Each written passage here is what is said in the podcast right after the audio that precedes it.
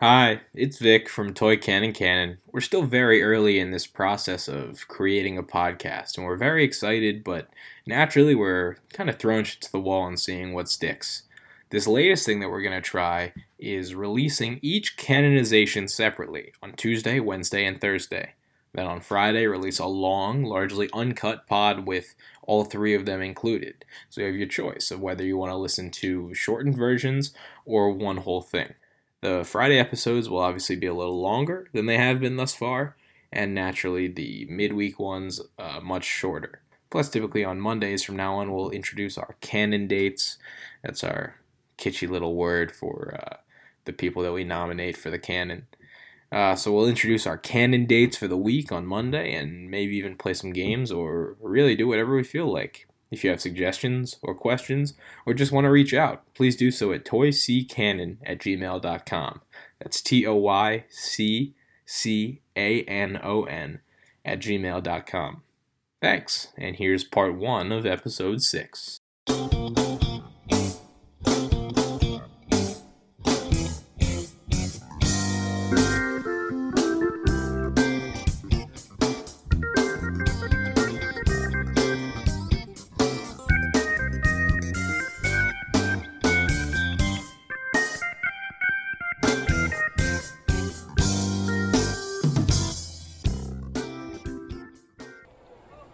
There it goes, deep into center field, way, way back goes Matty Alou, and that ball is in astro orbit.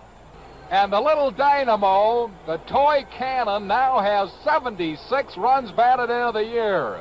What a shot. Hey there, everybody, and welcome to episode six of the Toy Cannon Cannon. I'm Vic Ragapathy. I'm Jacob Wessels. Do I get to introduce myself? Yeah. Oh, my gosh. Wow. I'm Jimmy Arvan. Both of our loyal listeners have heard your voice before. So. I guess I'm back again, right? Yeah. He wasn't, he wasn't scared off by his first appearance. Yes.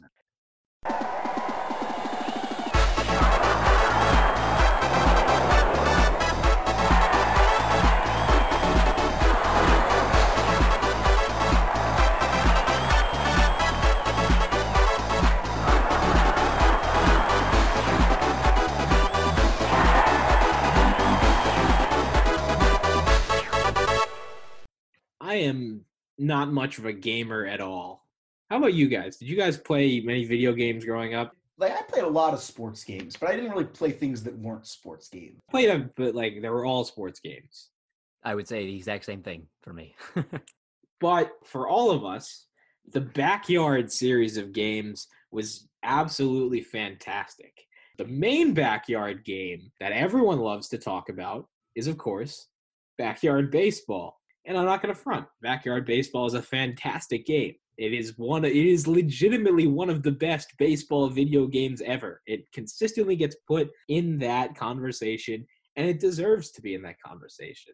But in all this time that we spend glorifying Backyard Baseball and giving it the pra- the heaps of praise that it deserves, we forget the hidden gem of the Backyard Sports franchise, and that is Backyard Soccer.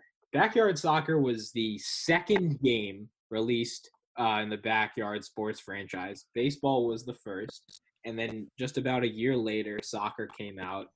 I played it all the time as a kid, and, and I always remembered, and I always thought about, and I always liked to mention how good of a game it was, but I really got reintroduced to it a few months ago when my girlfriend, who has a P C, I have a Mac, but she's got like a Dell, actually had the game on a thumb drive, and she would bring her computer over, and then I could play on her computer, because for some reason it doesn't work on a Mac because Apple sucks. And I got back into the game, and it was fantastic. This game was way better, way more intricate, was given much more attention by its developers than it ever needed to be, considering the clientele. I think you could say that about most any backyard game, but this one especially, I think, just had so much detail put into it. What did you guys like about the Backyard Sports games? I know you guys both mostly played baseball, right? I mean, yeah, I mostly played Backyard Baseball. To me, it was just, and I, so I also mostly played Backyard Baseball on the Wii, which is an important caveat to this. I didn't even know um, it was on the Wii. I was going to say, I didn't know they yeah, made it for the Wii. They released Wii. a backyard baseball game on the, the Wii. It was like Backyard Baseball oh eight or oh nine or something, and it was fantastically fun. And it was all of the players that I had grown up with playing with a bunch of these kids, and it felt personal, but it, it was fun, and it was realistic and cartoonish at the same time. It's like the perfect mix of everything you want out of a sports video game, honestly, especially one that you're just going to sit down as an eight-year-old and play for thirty minutes before dinner or something. The one thing I really like, and that I kind of forgot until I picked it up and played it again, is that it's just point and click. You literally are just using the mouse and the cursor, and you're just clicking in certain parts, in, at least in soccer. You're just clicking in certain parts of the screen where you want the ball to go. It's so insanely easy, even though it's a very low barrier of entry. That doesn't make it any less fun. That's what I was going to say, is that I remember the game, like, and I'm not saying, maybe I just wasn't that good at it, but I remember the computer being very fair and balanced. Like, I, I didn't win every game, even after playing it a lot. Like, I would, I would like get through, like, I would, I would like get through like the seasons and the championships and stuff, but it didn't get to the point where it was boring because it was too easy. Even though the controls were simple, like, it still was entertaining, and I still had to like try to beat the computer. Yeah, definitely. It was definitely the case for me as like an eight-year-old, but I absolutely destroyed when I played just recently. Like, I went fourteen. Oh, I'm sure. Yeah, yeah, yeah, yeah. And I, I like scored five goals a game, and I let up maybe two all year, and one of them was a P K. The Barcelona of the backyard. What players did you guys like playing with? I just looked at my at my roster. I'll tell you my with my roster. So, so that was one of my, my main questions for you is is like, how similar is the like the roster mechanics? Are the same people who are good in baseball good in soccer? So let's see. I you played much more baseball than I did. Actually, I'm pretty sure that like, my baseball disc stopped working after a little while, and the one that was both good and consistently working throughout my childhood was soccer. So that's why I played it more. Got it. I'm a much bigger baseball fan than I am a soccer fan, but baseball just stopped working after a little while. We never replaced it.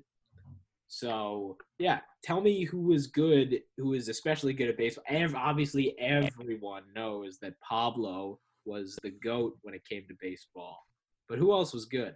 But how how is Pablo in soccer? Is like my main question. Is he still the GOAT, or is he just an average soccer player? He's above average, you know. But he's he's, not, he's, he's not pretty good. Pablo's Pablo's pretty good. He's fast, and he's he's good uh, with controlling. He's definitely he's a desirable player. He's not like O P. I don't know uh, if he's O P in baseball, but he's he's just a good, solid player that you want on your team. According um, to the uh, according sure to, according to the wiki, the like the ratings of players are measured on kicking, control, defense, and running. Yeah, and they're rated on a scale of soccer balls, so four soccer balls being the best. Yeah, and so Pablo is on my team. I'll I'll go through my roster in a second after you guys talk about what players you remember being good in baseball, because I meticulously went through everybody and I chose really who I thought were the best players, whether they were names or not. But yes, Pablo Sanchez was on my soccer team. Keisha Phillips was who I always had to hit home runs. She was oh, always yeah. the, the power Absolute hitter. Bomber. Yeah. Dante Robinson, I always picked. Uh, he was You're always really good. Why? Pete Wheeler, because just because like any hit he got could be a triple at least, because he was so much exactly. faster than everyone else. He has great pace. I used him a lot. I remember I used him a lot as a kid. My roster that I just made didn't exactly look like the roster I had a lot as a kid. When I was a kid, um, I I used Pete Wheeler a lot. I did use Keisha a lot as like a center back. She's like, she's kind of like Virgil van Dijk sometimes. I used Dmitry Petrovich just because. I love Dmitry Petrovich. How he could you not always, have him on your team? He would always catch for me. He was my catcher in like every game. I don't know. I was growing up in an era where I was like, ah, the catcher is a bad hitter and he hits eight, because it was Carlos Ruiz. And so Dmitry Petrovich was my Carlos Ruiz. Here's who I ended up choosing. So you choose eight players, six of them start. I played a two two one, right? It's a two in the front, two in the middle, one in the back, and then a goalie. here's the real GOAT of backyard soccer, and here's the beauty of it. The best player in backyard soccer, I always thought growing up, and I was confirmed recently, is Kenny Kawaguchi. Mm. Interesting. Kenny Kawaguchi is fantastic, and I love it because he's the kid in the wheelchair. He doesn't have usable legs. And he's, he's fantastic. Too. You know, he's just solid. He, he's not a four in anything. He's a couple of threes, a couple of twos. He just does everything well. And his I sister he, has two kinda, fours too. Yeah, I think he, he gets shortchanged a little bit in his ratings. I think his control is a little better than a two. I think he could legitimately be like threes across the board. But so I had Kenny Kawaguchi and Pablo Sanchez, my other forward. So he's he's really good. Maybe not like the GOAT like he is in baseball, but he's fantastic. He's someone you want on your team. And my midfielders are Ricky Johnson. Just tears down the field. He's so fast. He does that thing that kids do when they're playing soccer where, like, they can't really control it. So they kick the ball forward like five and then just yards, chase after it. Chase after it. He does that, but no one can catch up to him. Yeah, he's not um, he's not quite the baseball player. He's he's pretty bad at baseball from what I remember. But yeah, he's he's got a one in in defense. So I but I, I have him as a midfielder. He's kind of my attacking mid. And then my other midfielder is Lisa Crockett. I was hoping you would say that name because she's got Lisa threes Crockett, across the board. I, I was so surprised by this. Lisa Crockett has a three in every category. How That's do remarkable. You not want that in your midfield? Yeah. She's just the complete player. That's so open. Like, no one would ever suspect that. Especially out of Lisa Crockett, of all people. I know. Like, completely, like, not even a player that I remembered being in the game when I rediscovered this. And she's a three in everything. And she's fantastic. She is the reason why I only need one player on defense, and that one player is Dante Robinson. Who's got a four. I was hoping you'd say him, too. Yeah, he's got a four on defense, and he's got a three on running, but he could honestly have a four. Like, he's great. Like, the only thing is, like, he doesn't exactly have a boot, but he doesn't really need one. And then my goalkeeper is Billie Jean Blackwood. Mm. She is tall, but... She's uh, super tall. Rangy. She's super tall, and she's got... Uh, three in defense. She can kick really well. She can control the ball well. And she's tall, like you said. So she's really good. I let appearances fool me because she did not get selected as my starting goalkeeper at, at the beginning. So she and Ricky were both on my bench when I started out, or she might have been on defense when I started out. But Ricky was on the bench, and then I discovered that he's an absolute monster. He just tears down the field and can score like two goals a game. So he's fantastic.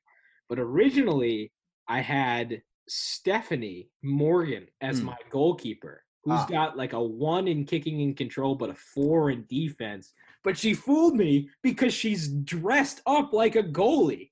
So I'm like, obviously she's the best goalie in the game. I That's need her in defense. Goal. She's the one that wants to play goalie. But she's kind of a mediocre keeper. And she can't take the ball or control. She can spill everything in front of her. She, Giving up costly rebounds. Exactly. They were getting too many second chance opportunities. I was only letting up like a few goals through the season, but sometimes they would be costly. Sometimes I would win games like two one. I will say I'm glad Billie Jean Blackwood has found another passion in soccer because in my, by my estimate, she is the worst baseball player. Like, her ratings are not maybe the worst, but she just always sucked. Like, she was never good.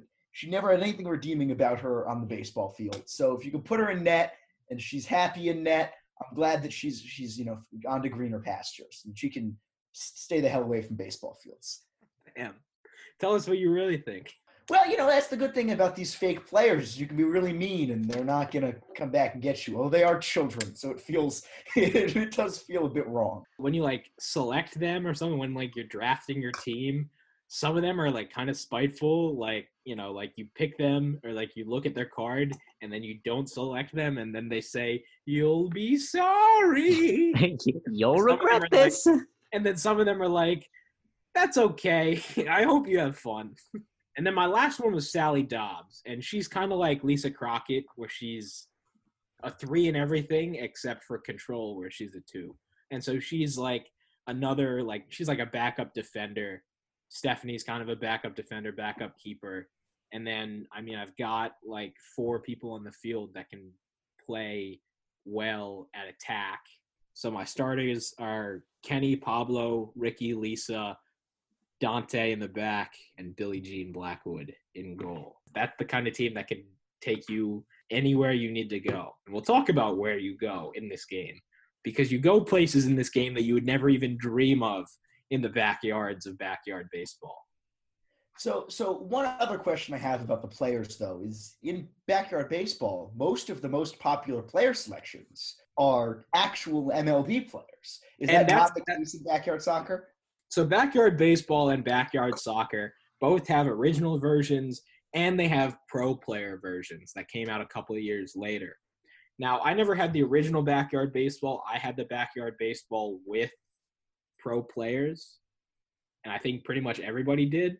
Yeah. Because everybody loves talking about, like, little kid Ken Griffey Junior or, like, little kid, I don't know, Randy Johnson. Was Randy Johnson?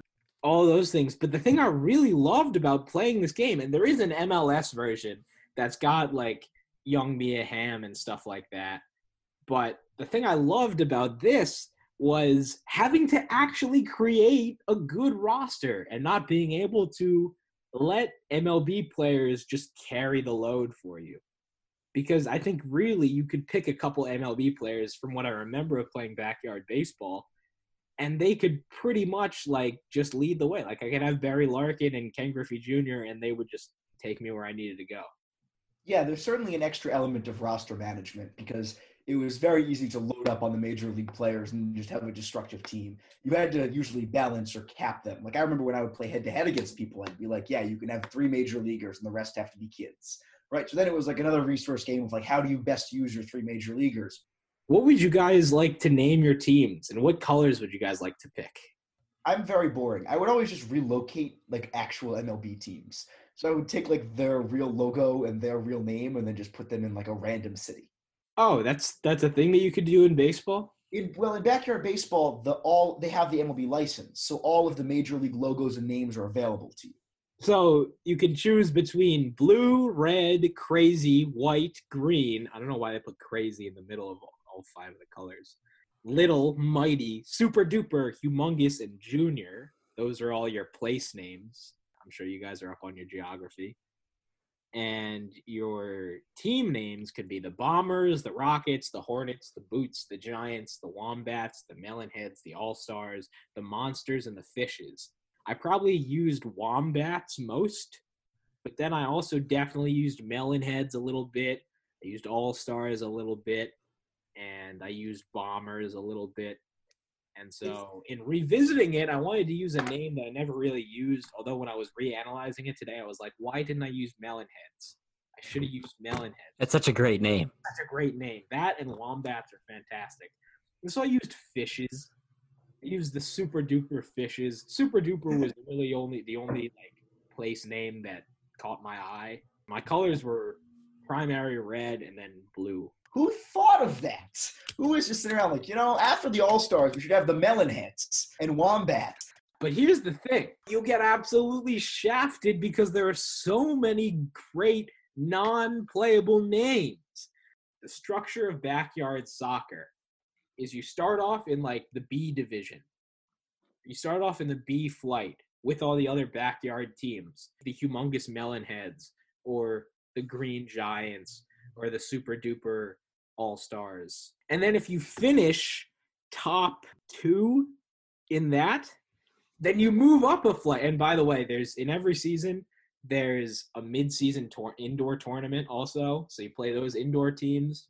But so if you finish top two in, in your B division, you move up to the A division.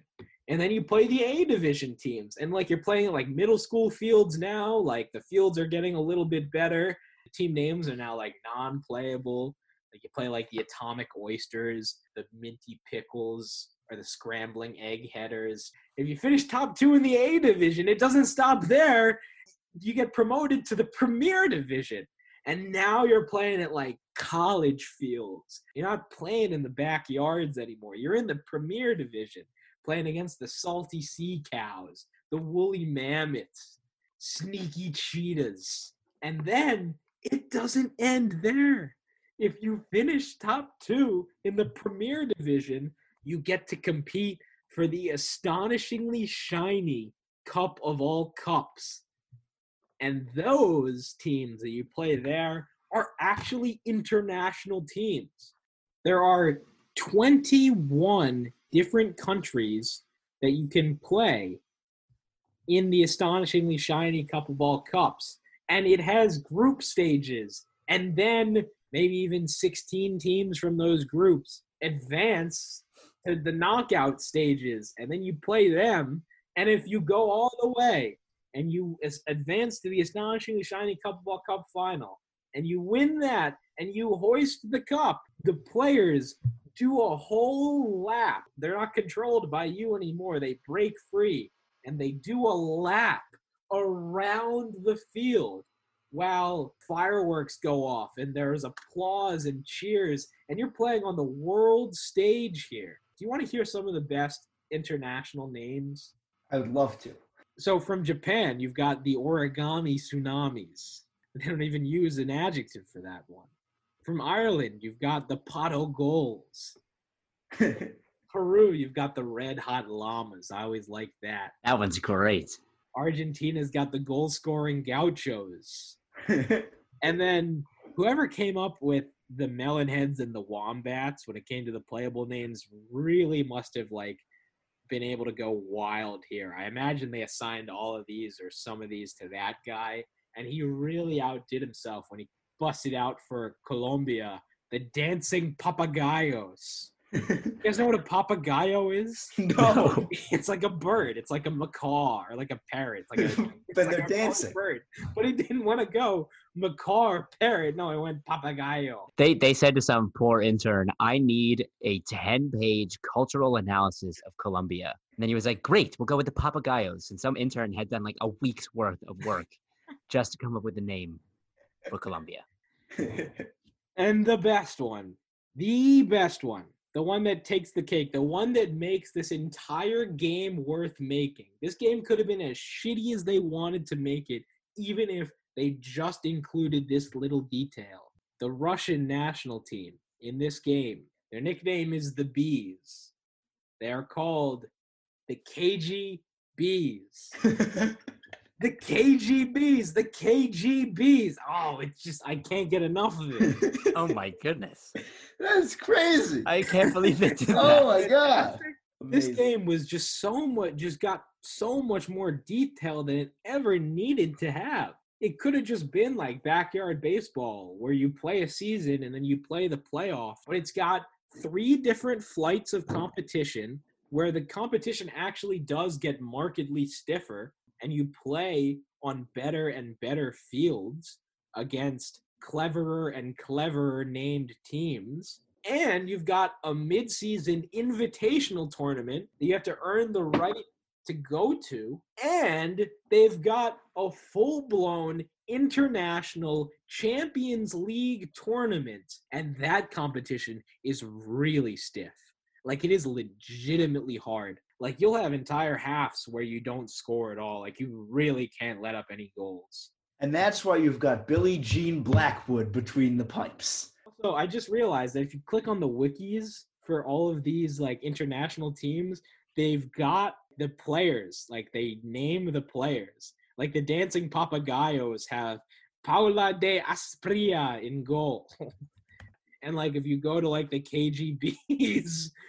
They've got, like, their names that you can read in English, like Yuri Zubko or Igor Zlotnik, and they have their names written in Cyrillic. In Russian. Cyrillic. Oh, that's God. Insane. It went way, way more detail than they ever needed to, and I could not thank them enough. Can you imagine a kid's a game for an eight-year-old going to all that detail of what actual what actually happens in the soccer world? Getting prom- if you if you go through a season in the A division or the Premier Division where you don't do well and you finish in the bottom two, you're going to get relegated. Can I ask you one more thing that you haven't touched on yet? Yeah. Talk about the announcers. oh, you've got Sunny Day and the announcer from across the pond in England, Earl Grey. I knew it'd be something good. I knew it'd be something good. He's no Vinny the Gooch. Is That's that who I remembered baseball? From baseball. Really? Yeah. Yeah, he was really like this, where it comes from. He's he got was, like giant glasses and like this huge ring on his finger and like he's got like a heavy accent too. Like he, I have Italian no idea accent? Where they came up with the character.